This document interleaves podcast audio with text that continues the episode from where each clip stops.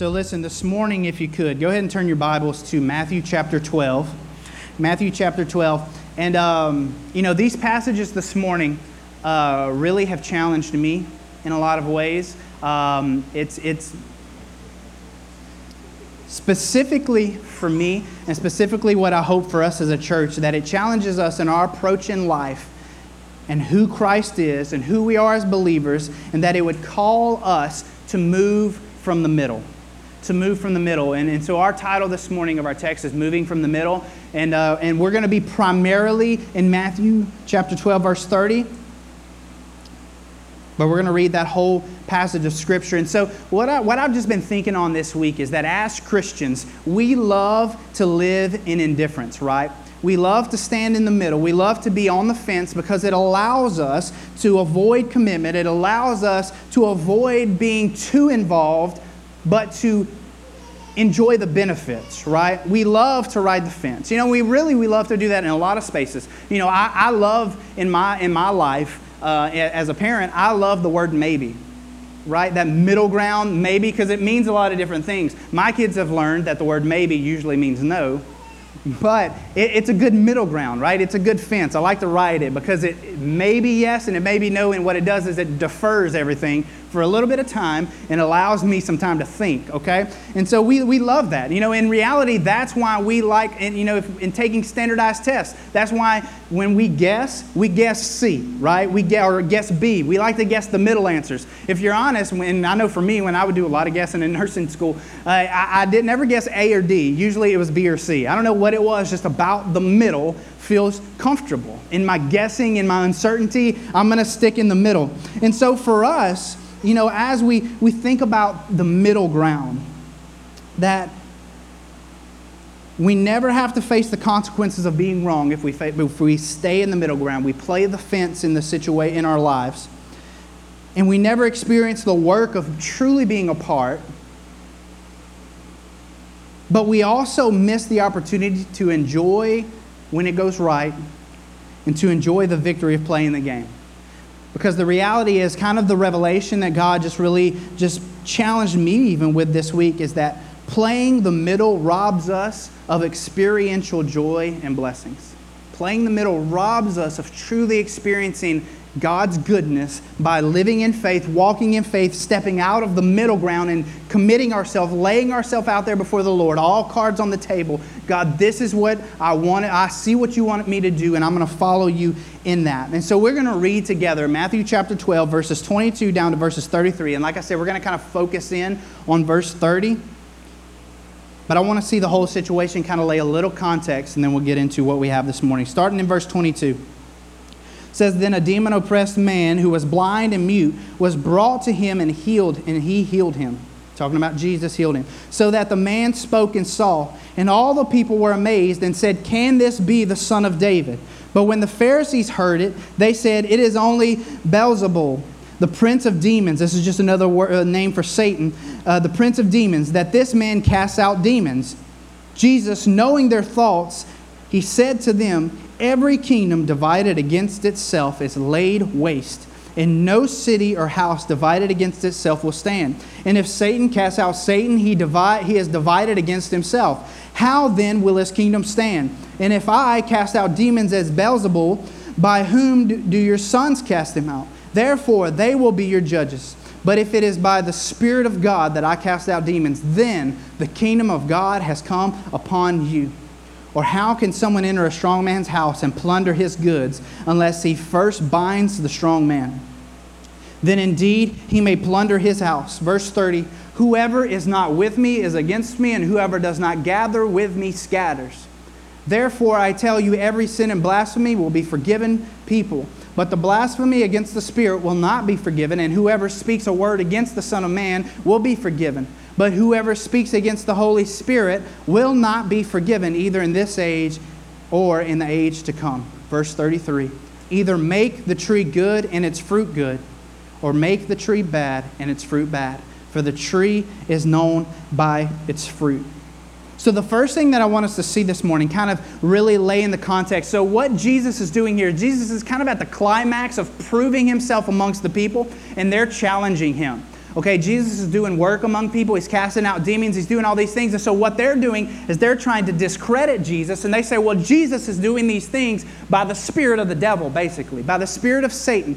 And so, Jesus, being just the awesome, just mind uh, above all minds that he is, says, in a very obvious way, how can a kingdom stand if it's against itself?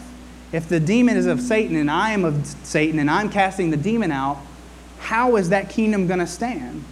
And so he takes that opportunity and he begins to kind of shift it back towards his kingdom. And he says, If I am of the Spirit of God, then the kingdom is here now, which is a beautiful picture for us to realize that when the work of Christ, the work of the Spirit is among us, we are working in kingdom work. We are working in the kingdom here and now. And so he is telling them here that there is a kingdom here now. And then he lays out that verse where he says, Every kingdom divided against itself is laid to waste and then transitioning into, as he's laying out how we work, how we move, how we're motivated, how we live out the Christian life, and, our, and, and how he himself is doing work, paints a picture for us that we can learn from when he says this Whoever is not with me is against me, and whoever does not gather with me scatters.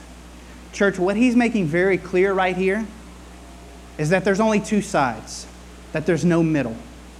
That there's no middle. And that we'll see these three paths that he lays out right here in verse 30. He says that if you're not with me, you're against me. And that he says if you're not gathering with me, then you're scattering, which would be against. And it would be inferred that the other plan is that you are with me and gathering. So he lays out these three plans, but what he really shows, drawing a line in the sand, says there's really only one way or the other. He says, You're either with me and you're gathering with me, or you're not with me and you're against me, or you say you're with me, but you're scattering. You're doing the same work as the other side. And so, what he's telling us is that there is no middle ground as a Christian, that there is no middle ground for me to stay in. There is no fence for me to ride. That he tells us that there is no middle ground, that there is no place of indifference or living on the fence for the Christian. And so he tells us not only in a Christian life, but I, I, I love, and, and it, it, can be challenging for us to even bring our minds to this point, but all throughout the Bible, there's even points where he would tell us if you don't believe, say you don't believe. I mean, Revelation, a very common verse, Revelation 3.15, he said, I would rather that you would either be hot or cold. And so what it, it calls us to do as, as people, as human beings, is to evaluate the state of our belief. First off, evaluate the state of our belief. Do we not believe? Then God says, then don't believe. He says it is worse to say that you believe and not truly believe than to not believe. Because what he can do is he can take the unbelief and work with that. He's asking us to clean the slate and, and just be honest about where we doubt, where we fall short, where we don't believe, which is very opposite sometimes of what churches want you to do. Church, what you're supposed to believe. You have to believe. You don't doubt anything, you don't have any questions. You just put on a straight face like you believe in everything. And what he's telling us here is no, if you don't believe, lay it out there. You don't believe. Because God says He will work with that. That will allow us to be more receptive. Because even in, in, in you, if you look in the scope of people who are dealing with addictions, who are dealing with uh, different things in their life that they're trying to get over, every step process you look at always starts with acknowledgement and awareness. And so, for us to be able to take steps in the Lord, we have to honestly evaluate the state of our belief and be on one side or the other. Do I believe or do I not believe? Based off of what I think, what I know, how I act. Do I believe or don't I believe? And this is a very important place for us to come. Because what he's doing is he's calling us out of this, this no man's land. Okay, he's calling us out of this no man's land. And, you know, this idea of a no man's land just kept coming to my mind, so I, I, I researched it. And, you know, one of the most common places that you see talked about a, a no man's land is, is specifically back in World War I was a lot of the stuff that I was kind of looking at. And no man's land was this area, this group of trenches that laid in between opposing armies. Okay, it was this, this, this collection of trenches in, right in the middle. And, uh, and, and this is typically being a place that, is, that was indeter- indeterminate. It was not determined, it was undefined, it was an ungoverned place. And this place was being a place that you were not contributing to your allies if you were there. And this was a place typically contaminated in this time with chemical weapons of war. This was the most saturated place of the chemical weapons. So, this was the worst place to be, but in a lot of ways, it could be the only place that you could be if you wanted to hide or if you, if you were injured. And so, a lot of people would, would stay in this area, but it was not a place of participatory action. If you were in the no man's land in this war, you were either dead, wounded, or a coward. And so, for us as a Christian, or even as an unbeliever, being very honest, all cards on the table where we are, I just don't believe that. I have trouble believing that there is a man named Jesus that came and lived and died for my sins, that rose from the dead, and then ascended into heaven to sit on the right hand of the Father. I just have trouble truly believing that that's real. And so, what he calls us to is calls us to not live in no man's land because the no man's land, as a believer or an unbeliever, confines us to indifference, to not participating in the forward motion of the cause. So, as a Christian, that is the worst place that we can be. And I love how C.S. Lewis says this. He says, A moderated religion is as good as no religion at all. He says, approaching Christianity moderately is as bad as no Christianity at all. And that's what Jesus is telling us here, and what we're going to get into. The first point this morning is that we can really understand the scattering. What does it mean to scatter? What does that look like? Because he says here, and I'll read the verse again Whoever is not with me is against me, and whoever does not gather with me scatters. So the word scatter here means to be driven away, to fly in every direction, pushing away directionlessly, away from where they need to be. A pushing away, a driving away. And so, you know, for us to kind of understand, I wanted to break this into two parts. There's two ways that I believe that we scatter. There's two ways I believe we scatter. That's in defiance or that's in indifference. Okay? And defiance being more of an active scattering, that we are actively rebelling against God, we're actively pushing people away from Him.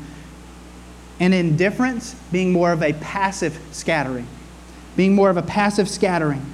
You know, and so the first point, the first part being defiance, that you are working directly against kingdom work. Jeremiah 9 6 says this that you're heaping oppression upon oppression and deceit upon deceit. They refuse to know me, declares the Lord. Job 15 35 they conceive trouble and give birth to evil, and their womb prepares deceit.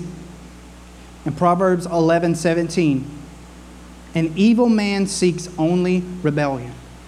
This is a person that could care less about God, and in, in most ways in our culture, they just, they just hate the idea of a moral being that would hold me morally accountable for anything. You know, I, uh, some of the apologists that I listen to, the question that they ask, atheists, agnostics, people, is they tell them, they say, Well, answer me this one question. We're trying to have like a legitimate argument or, or discussion about uh, faith and religion. Answer me this one question. If Christianity were true, would you believe it?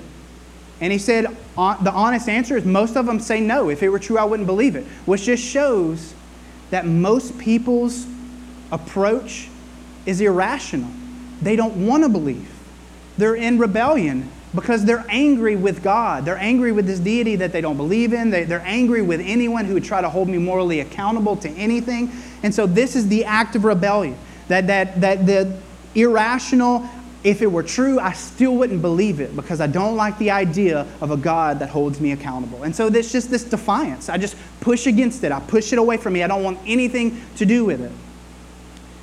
And then the second way that we scatter, which I think is, is the most dangerous, and I believe that it's the one that we as Christians fall victim to the most, and it's indifference. Mark 8:35 for whoever would save his life will lose it, but whoever loses his life for my sake and the gospel's will save it. You know, I believe, I truly believe with all my heart that indifference is usually the product of selfishness. That as a, as a Christian, we get so focused inwardly, we get so fixated on ourselves that we begin to act indifferently towards God. We begin to act indifferently towards what He's called us to, and then it affects the people around us. Because in, in reality, you know, as, as people, uh, as Christians, if we are living indifferently and focused inwardly at ourselves, then we are leaving people, the people around us, the Christians around us, the, the weak, the hurting, the people that need us, we're leaving them to the attacks of the enemy as we lie in the no man's land as the ba- battle rages around us. As the battle rages around us. And I love this verse in John 10 12. He says, He who is a hired hand and not a shepherd, which I believe is talking about everybody, not just shepherds or pastors, but talking about everybody who, is, who can be responsible in a Christian loving way for other believers. He says, He who is the hired hand and not a shepherd, who does not own the sheep, sees the wolf coming and leaves the sheep and flees, and the wolf snatches them and scatters them. In their indifference, it says that the, the sheep were captured and scattered attacked by the enemy, and thrown out on their own. Luke 6 44 through 46. For each tree is known by its own fruit. For figs are not gathered from thorn bushes, and nor grapes picked from bramble bush. The good person out of the good treasure of his heart produces good. And the evil person out of his evil treasure produces evil. For out of the abundance of his heart of the heart his mouth speaks. Why do you call me Lord, Lord, and not do what I tell you? Why do you call me Lord, Lord, and not do what I tell you? I mean, honestly, as people look at us as believers, and, and, and I want you to hear me as I say this, this is challenging to me too. I'm not just laying this on thick like we're all, like you all are at fault and I have this all figured out. We're all in this circle of indifference together. It is so easy for us day to day, moment to moment, fall in these circles of obedience where the Lord can say, How do you call me Lord, Lord, and not do what I tell you to do? And then you affect people with the indifference. And, we, and what are we showing not only other Christians, but even the believers or uh, non believers around us, how we believe? And if we don't care about what we say we follow, if we, if we live life saying that we praise and worship the God of the universe that gave himself for our sins, but we don't live our lives in a way that show that we believe that. I, I read a book one time that called that practical, practical atheism, that we say we believe something, but the way we live says something completely opposite. That we say we believe Christ, but we live like we don't. You know, if, if we're not even excited, if we're not even passionate, if we're not even committed, why would anyone else ever want to be a part of that? Especially because prosperity gospel is non-existent is not a real thing. And so when people come into christianity it's, it's difficult. I mean the bible tells us expect difficulties expect trials expect troubles. And so if we're not joy, finding joy if we're not finding uh, joy in our obedience and worship and praising god in the midst of what we do how could we ever expect anyone else to want to be a part of what we say defines our life that if I truly believe that there is a Jesus that, that, that saved me and that sits at the right hand of God making intercession for me in my failures, why does my life not live lived out like that? Because in reality, when our life isn't lived out that way, not only are we scattering, but we are weakening the effects of the gospel on the people around us. We're weakening the effects of the gospel. And so for us, you know, to understand whether it's defiance or indifference, which living in a, a, community like ours where there's over 30 churches and there's, you know, churches involved with stuff in schools and all these different things, the biggest problem, which defiance is, is there, but it's mostly indifference. It's mostly that we're just indifferent to it. We, we do our thing, we come, we show up, we sing songs, we leave, and, and it just it doesn't affect our life in a way that is magnetic. It doesn't affect our life in a way that is gathering, but it affects our life in a way where people see it from the outside and they say, well, that person says they're a Christian, but there is zero joy on their face. There is zero commitment. There is zero uh, verbal uh, communication about what they truly believe. I've never heard them say it. I've never heard them have that conversation uh, or, or even share that conversation with me. So it must not be that big of a deal. It must not be that important. It must not be that joyous. And so, what God calls us to do, and what, what Jesus is telling them here, is that, that if you're not with me, you're against me, which would be the defiance. But if you're not gathering with me, then you're scattering, which, scattering, which would be the indifference. And so he calls us to understand that not choosing is choosing to be against him. that there is no fence, there is no middle ground. And so, as He calls us from this middle ground, He calls us to be gatherers. He calls us to be gathering. And so, the second thing this morning we're going to talk about is the gathering. What does gathering look like? How can we begin to step into a Christian life that gathers? You know, and so we as Christians, if you are a believer, you are not made for the middle ground. We are not made to ride the fence. We are made to be involved and participating. Galatians 6 5, it says, For each will have to bear his own load. For each will have to bear his own load. There is a work for us as believers to do, not to earn our salvation, but to participate in light of our salvation and to draw other people, to gather other people into that. We are called to participate in the gathering and not contribute to the scattering. So the word to gather, it means to draw together, to assemble, to collect, to unite those previously separated and gather, or even gathering by a calling or a summoning. Proverbs 10:5 it says he who gathers in summer is a wise son and he who sleeps in harvest is a son who causes shame. So listen, he, he says that we are wise when we are gathering, when we are stepping in in check with what he's called us to. We are, we are wise and that we are doing the work that he's created us to do and that we are walking in that. And so, why, uh, how, why do we gather? Why, why do we gather people? Why do we, we reach around and, and be magnetic and draw people not to us but to Christ? Why do we gather? And I have four things, and I, and I made them all with P's so they'd be easy to remember. alliteration for me is just easier to remember. And so I made them four things that we can know why we gather. And the first thing, the re- first reason why we gather is to participate, to participate in the calling that God has made in a believer's life. Matthew 4:19, he says, "Follow me, and I will make you fishers of men." I will make you fishers of men. In the Great Commission, he says, Go therefore and make disciples. That he's called us from the beginning of our walk to the end of our walk to be gathering people to himself.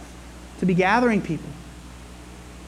And then I love this in Matthew 13, 47. He says, Again, the kingdom of God is like a net that is thrown out into the sea and gathered fish of every kind. The kingdom of God is a diverse kingdom that is broken by race and ethnicity and culture and all those things. And God says that the kingdom of God is like a net cast into the ocean, dragging in all these different kinds of fish. The kingdom of God is diverse, but it's unified in its diversity, and we get to participate in that. We get to transcend, transcend culture. We get to step above all of those things and be a part of a kingdom that is diverse and unified. And so when God calls us to gather, He is calling us to gather by participating, that we get to participate in the work of God by unifying a diverse kingdom of God.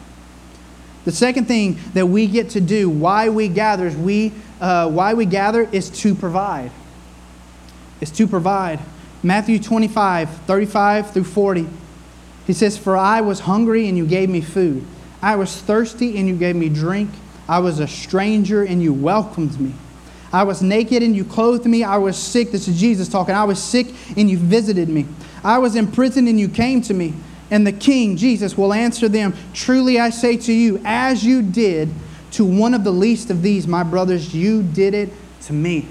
So Jesus says that as we provide for people around us emotional, uh, physical, uh, uh, mental help, as we lean into people's lives and we love on people, it says that not only are we providing for them, but in providing for them, we are providing to the kingdom of God's work around us. That as we reach out to those who are in need, that are hurting, and don't even think necessarily just of monetary need, but even emotional need. You know, just being there for people and helping people and loving people and encouraging people and being outside of ourselves. We talk about this over and over and over again. And you know, when you when the, the greatest commandment that Jesus said is love God and love your neighbor, that's the type of things that are going to come up. Is that we have to be externally focused, providing for people whatever that need is. So not only do we participate and provide, but we can protect. John 6 12. This is right after Jesus has, has, has multiplied the loaves and the fishes, and he's provided all these people with this. I believe there's so much more meaning to this than even we take away from it sometimes. But John 6 12, he says, And when they had eaten their fill, he told his disciples, Gather up the leftover fragments that nothing may be lost that nothing may be lost, that no one may be forgotten, that nothing may be left behind, that God's intention, we're going to talk about it next week when we get into Zephaniah 3, But God's intention is to seek the lost, to seek the hurting, to seek those that need healing so that we can protect them, gather them together. And I love that. He, so uh, other translations would say, so that nothing may be wasted. You know, I had a, a, student come to me one time, and, and I've probably told this story before, but I had a student come to me one time when I was doing student ministry and said that she truly believed that she was created to go to hell. That, that God just created me so that I would be separated from Him and go to hell. I truly believe that. And that just broke my heart that we would ever think that a moment, that, that, that any breath God breathed into our lungs is ever wasted. That He tells us to gather, to gather so that nothing may be lost, so that nothing may be wasted so that we may be protected under the wing, under the stronghold, under the refuge of His glory and His goodness. And so we participate, we provide, we protect, and the last reason why we gather is to praise. Matthew 18 20, for where two or three are gathered in my name, there I am among them. That when we gather together and we feed off of each other and we encourage each other and we just begin worshiping and praising God, that the presence of God is in that place and that it betters us to gather together and that doesn't make you a Christian to go to church? Absolutely not. But does it make you a better Christian to be in a local gathering of people, uh, a congregation of people with a like mind leaning in the same direction, praising the same God? Absolutely it does. You know, I was thinking this week about, you know, when you're, when you're barbecuing and you use charcoal. I don't use charcoal that much because I'm too lazy and I'm not that patient. But when you're barbecuing with charcoal, when you lay out the charcoal, do you spread it out to light it, to get it to heat up? Absolutely not. You pack it together right? Because as those coals heat up, they, they feed off of each other. They keep each other glowing. They keep each other hot. They keep each other warm. And so that's what we do as believers. We are packed in here, gathered together, we feed off of each other. The flame that stirs me up stirs you up, and we can work with each other and work towards the same goal together. And so we gather to praise God together and to feed each other in that. And so, in the gathering, in the process of being a gatherer, what can I offer? You know, we ask ourselves, well, what can I do? You know, I, I don't feel like I have this talent or this gift or this ability or this confidence to be able to do what it is that you're calling us to do, to gather the way that God calls us to gather. And I believe too often we overcomplicate the work of gathering, the work of the kingdom in our lives in the same situation, but from Mark's perspective in Mark chapter 9, verse 41, he says this For the one, for the one who is not against us is for us. And for truly I say to you, whoever gives you a cup of water to drink because you belong to Christ will by no means lose his reward. He says, if you would just give a cup of water to drink, this isn't some big grand, like grandiose, like you don't have to have the greatest vocal, the greatest speaking ability, the greatest talent. You don't have to have any of those things. He says, if you would just give a cup of water, then you're for us. If you would just love somebody next to you, share something that you have with someone next to you, whether it's encouragement or love or joy that God's given you. He says it doesn't have to be grandiose, it doesn't have to be big. What can I offer? As little as a cup of water as little as a cup of water. And the strength to do anything that we do. We even we talked about last week when we talked about warring to win, that the strength that we at which we do the gathering is not even in my own strength. That as we submit ourselves to the work of the Spirit of God, that the strength to do those things comes from Him. 2 Timothy 2:1, it says, You then, my child, be strengthened by the grace that is in Christ. That we are strengthened when we understand and rest in the grace that God's poured over us this grace that we don't deserve or can't earn. He's poured it over us. And when we can stay connected to that grace, then I'm strengthened to gather. When I'm resting in grace, I have the strength to gather. And that's the only place. We have to be reaching from that. 2 Timothy 4 17 through, through 18 says, But the Lord stood by me. This is Paul talking. But the Lord stood by me and strengthened me, so that through me the message might be fully proclaimed, and all the Gentiles may hear it. So I was rescued from the lion's mouth. The Lord will rescue me from every evil deed and bring me safely into his heavenly kingdom. To him be the glory forever and ever. Amen. Church, the reason we gather is because we were gathered. If you're a Christian this morning, you've been gathered. Like Paul says, he said, He saved me from the mouth of the lion. He strengthened me so that the message may be fully proclaimed to those who don't know it.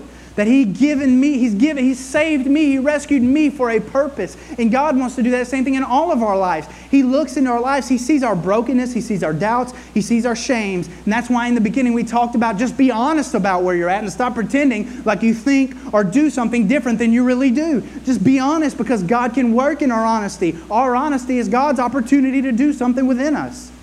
And so He calls us to, to be honest, to lay that out and rest in His grace for our strength to gather and understand that we gather because He first gathered us. We love because He first loved us. And He's called us to that. And so, in conclusion this morning, why does any of this matter? Why does it matter that we gather? Why does it matter that we not be scatterers? You know, and, and kind of the idea that came to my mind this week was, uh, was thinking about football. You know, and, and the sidelines in football, if you step on the line, you're out of bounds, right? Or if you're on the other side of the line, then you're out of the, out of the field of play. And a lot of reviews happen on the sidelines, right? Tons of reviews. That's, that's where they happen because it's, it's close. If they're right there, then it's close and they need to verify it, they need to, to validate it. And, and just this idea for me, as we're talking about being, uh, being moving from the middle and we're talking about just really being, being committed and really being uh, just laying ourselves out there, that I thought of this idea that, that I don't want there to have to be a review to validate my life to whether I was in or out of the state of play. I don't want to be near out of bounds. I don't want to be near out of the state of play. I want there to be no question that if I'm a Christian, that I love Jesus and I live for Jesus and I want other people to know that and I want other people to be a part of that. And I fell at that constantly. And, and you know, the reason why I fell at that most of the times when I do is just fear. Or, or doubt in myself, or, or, or confidence in what God's called me to, or what He's equipped me for. And that's the same thing that happens to us if we're honest. The reason why we're not gathering the way that God has created us to is because we're afraid, because we're fearful, because we're, we're, we lack confidence in the strength of God's grace in our life and the fact that He's gathered us to gather. And so we live a lot of our, our, our time near the boundaries of being in or out of the state of play. And what I want to hope that we can be as a church is I hope that we can be people that do not need a review to validate where we stand. I want it to be confident. I want it to be clear. I want it to be known. I want it to be very, very clear. I want to participate in the gathering because the gather point is the place of God's blessing and protection, and that's in Christ Jesus. That's where we're gathering people to because I'm going to fail. I, am I'm, I'm, I'm, I'm broken as you are. We're all broken. And so the gather point can't be me. The gathering point has to be Christ. I just have to be a, a mode at which I, that gets people there. We have to participate in the gathering and not contribute to the scattering. Because remember,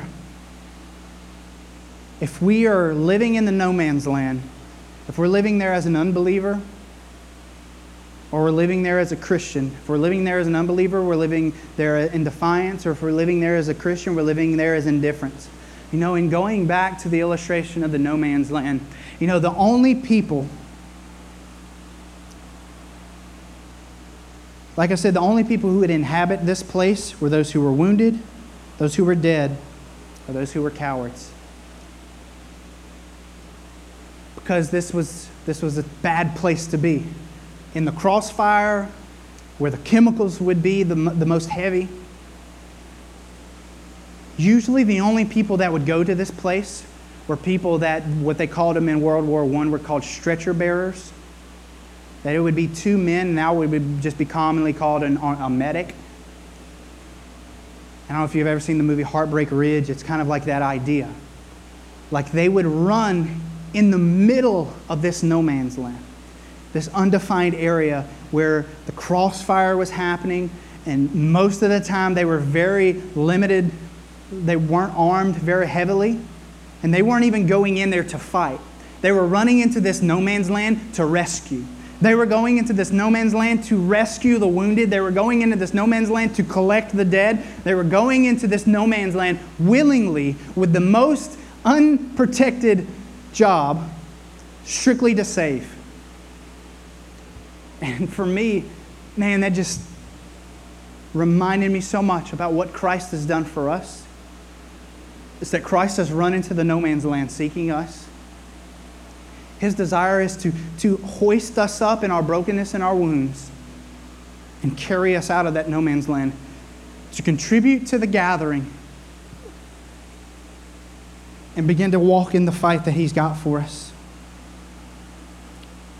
And just to, just to finish up these verses, verse 31 down to 32, he says, Therefore I tell you, every sin and blasphemy will be forgiven but the blasphemy against the Spirit will not be forgiven. And whoever speaks a word against the Son of Man will be forgiven, but whoever speaks against the Holy Spirit will not be forgiven, either in this age or the age to come. You know, when we read something that says it's unforgiven and it will never be forgiven, we get very afraid of what that means. Well, but I thought God forgives all sinners. I forgot for God, thought God forgets everything. And what this passage of Scripture is telling us is that the only unforgiv- unforgivable sin is to reject the forgiveness that He offers. That to live our life in a way that we constantly rebuke, refute, and reject the work the Spirit's trying to do in our life. He's trying to save us from the no man's land. He's trying to pull our dead carcass from the wreckage and revive it back to life. That the unforgivable sin is to go to the end of our life and to reject the forgiveness that He offers us. And so for us this morning, I want us to understand. You know, Charles Spurgeon said this. He said, Indeed, the safest road to hell is the gradual one, the gentle slope, soft underfoot, without sudden turnings and without milestones the beautiful thing that if we're here this morning as someone who has not placed their faith in Christ or as an unbeliever, then He has said that He has provided a way for us out of that no man's land. Even in our dead state, He has provided a way out of us because He is actively reaching into our lives, into the deadness, into the no man's land to rescue us out. And then as a Christian, if we're living in indifference in the no man's land, He is calling us out, He is rescuing us from that also that He wants us to participate in the gathering and not contribute to the scattering, to be magnetic in the way that we live our life for Christ that brings people to Christ, not pushing people away from Christ, that there is no middle ground. That if you're not choosing to live for Christ, then you are choosing to live against Him. And that if if, if we want to truly begin to experience the joy and the blessings of what it means to be a believer, then we'll begin to not only be with Him, but be with Him in gathering with Him and not with Him in scattering through our indifference. And so that's my challenge for us this morning. As a church, I pray that we can be those who are gathering and not scattering, that we could be those who are allowing the life that Christ has given us to be externally visible, not for show, because there are plenty of people that do it for show. Do it, in, do it from a place of true understanding of, of the grace that God's poured out over us that we're all broken, that we're all sinful, that we've all rejected God in some way, shape, or form. But even in our rejection, He's inviting us in. That He's running into that no man's land and He's seeking us out to rescue us, to heal us, to protect us, and to provide for us. So let's bow our heads this morning as we finish and, and pray. Father God, I thank you for this morning. God, I thank you for your goodness. God, I pray this morning that we could be a church that is actively participating in the gathering of your people. God, that we would see the hurt and the needy around us. God, that we would share what you've done for us with those that are in desperate need. God, that we would see opportunities, that we would share who you are. God, that we would just simply be excited about who you are. That we would live for you in a way that truly reflects who you are and what you've done for us, God, that we would not be indifferent, that we would not approach you in moderation, God, that we would just pour ourselves out before you and allow that to translate in the way that people see us live our lives because you're worthy of it. And God, because you saw us fit to save us, to rescue us from that no man's land, that dead, desolate, undefined area. Which your word tells us is against you and not in your kingdom. God, so I pray that we would just rest in your rescuing. God, that we would understand our need for a Savior and submit ourselves to that. God, if we're here this morning if, and they have not believed, God, I pray that they would just believe, that they would put their faith in you, even if there's things they don't understand and things that they, they still doubt, that they would begin that process of God allowing you to mold them and reveal things to them. God, it says that you are the one that gives sight to the blind, you are the one that gives, uh, gives, gives hearing to the deaf.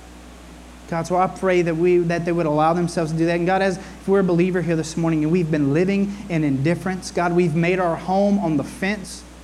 God, that we would move from the middle, begin to be gathering with you, and be magnetic for your cause and for your kingdom.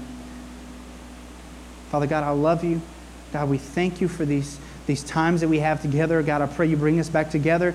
God, I pray you bless us as a church. God, challenge us as a church, God, to be different. God, raise up leaders from within this group this morning. Raise up people passionate about your glory and your goodness. God, we love you and thank you in Jesus' name. Amen. Thank you guys very much.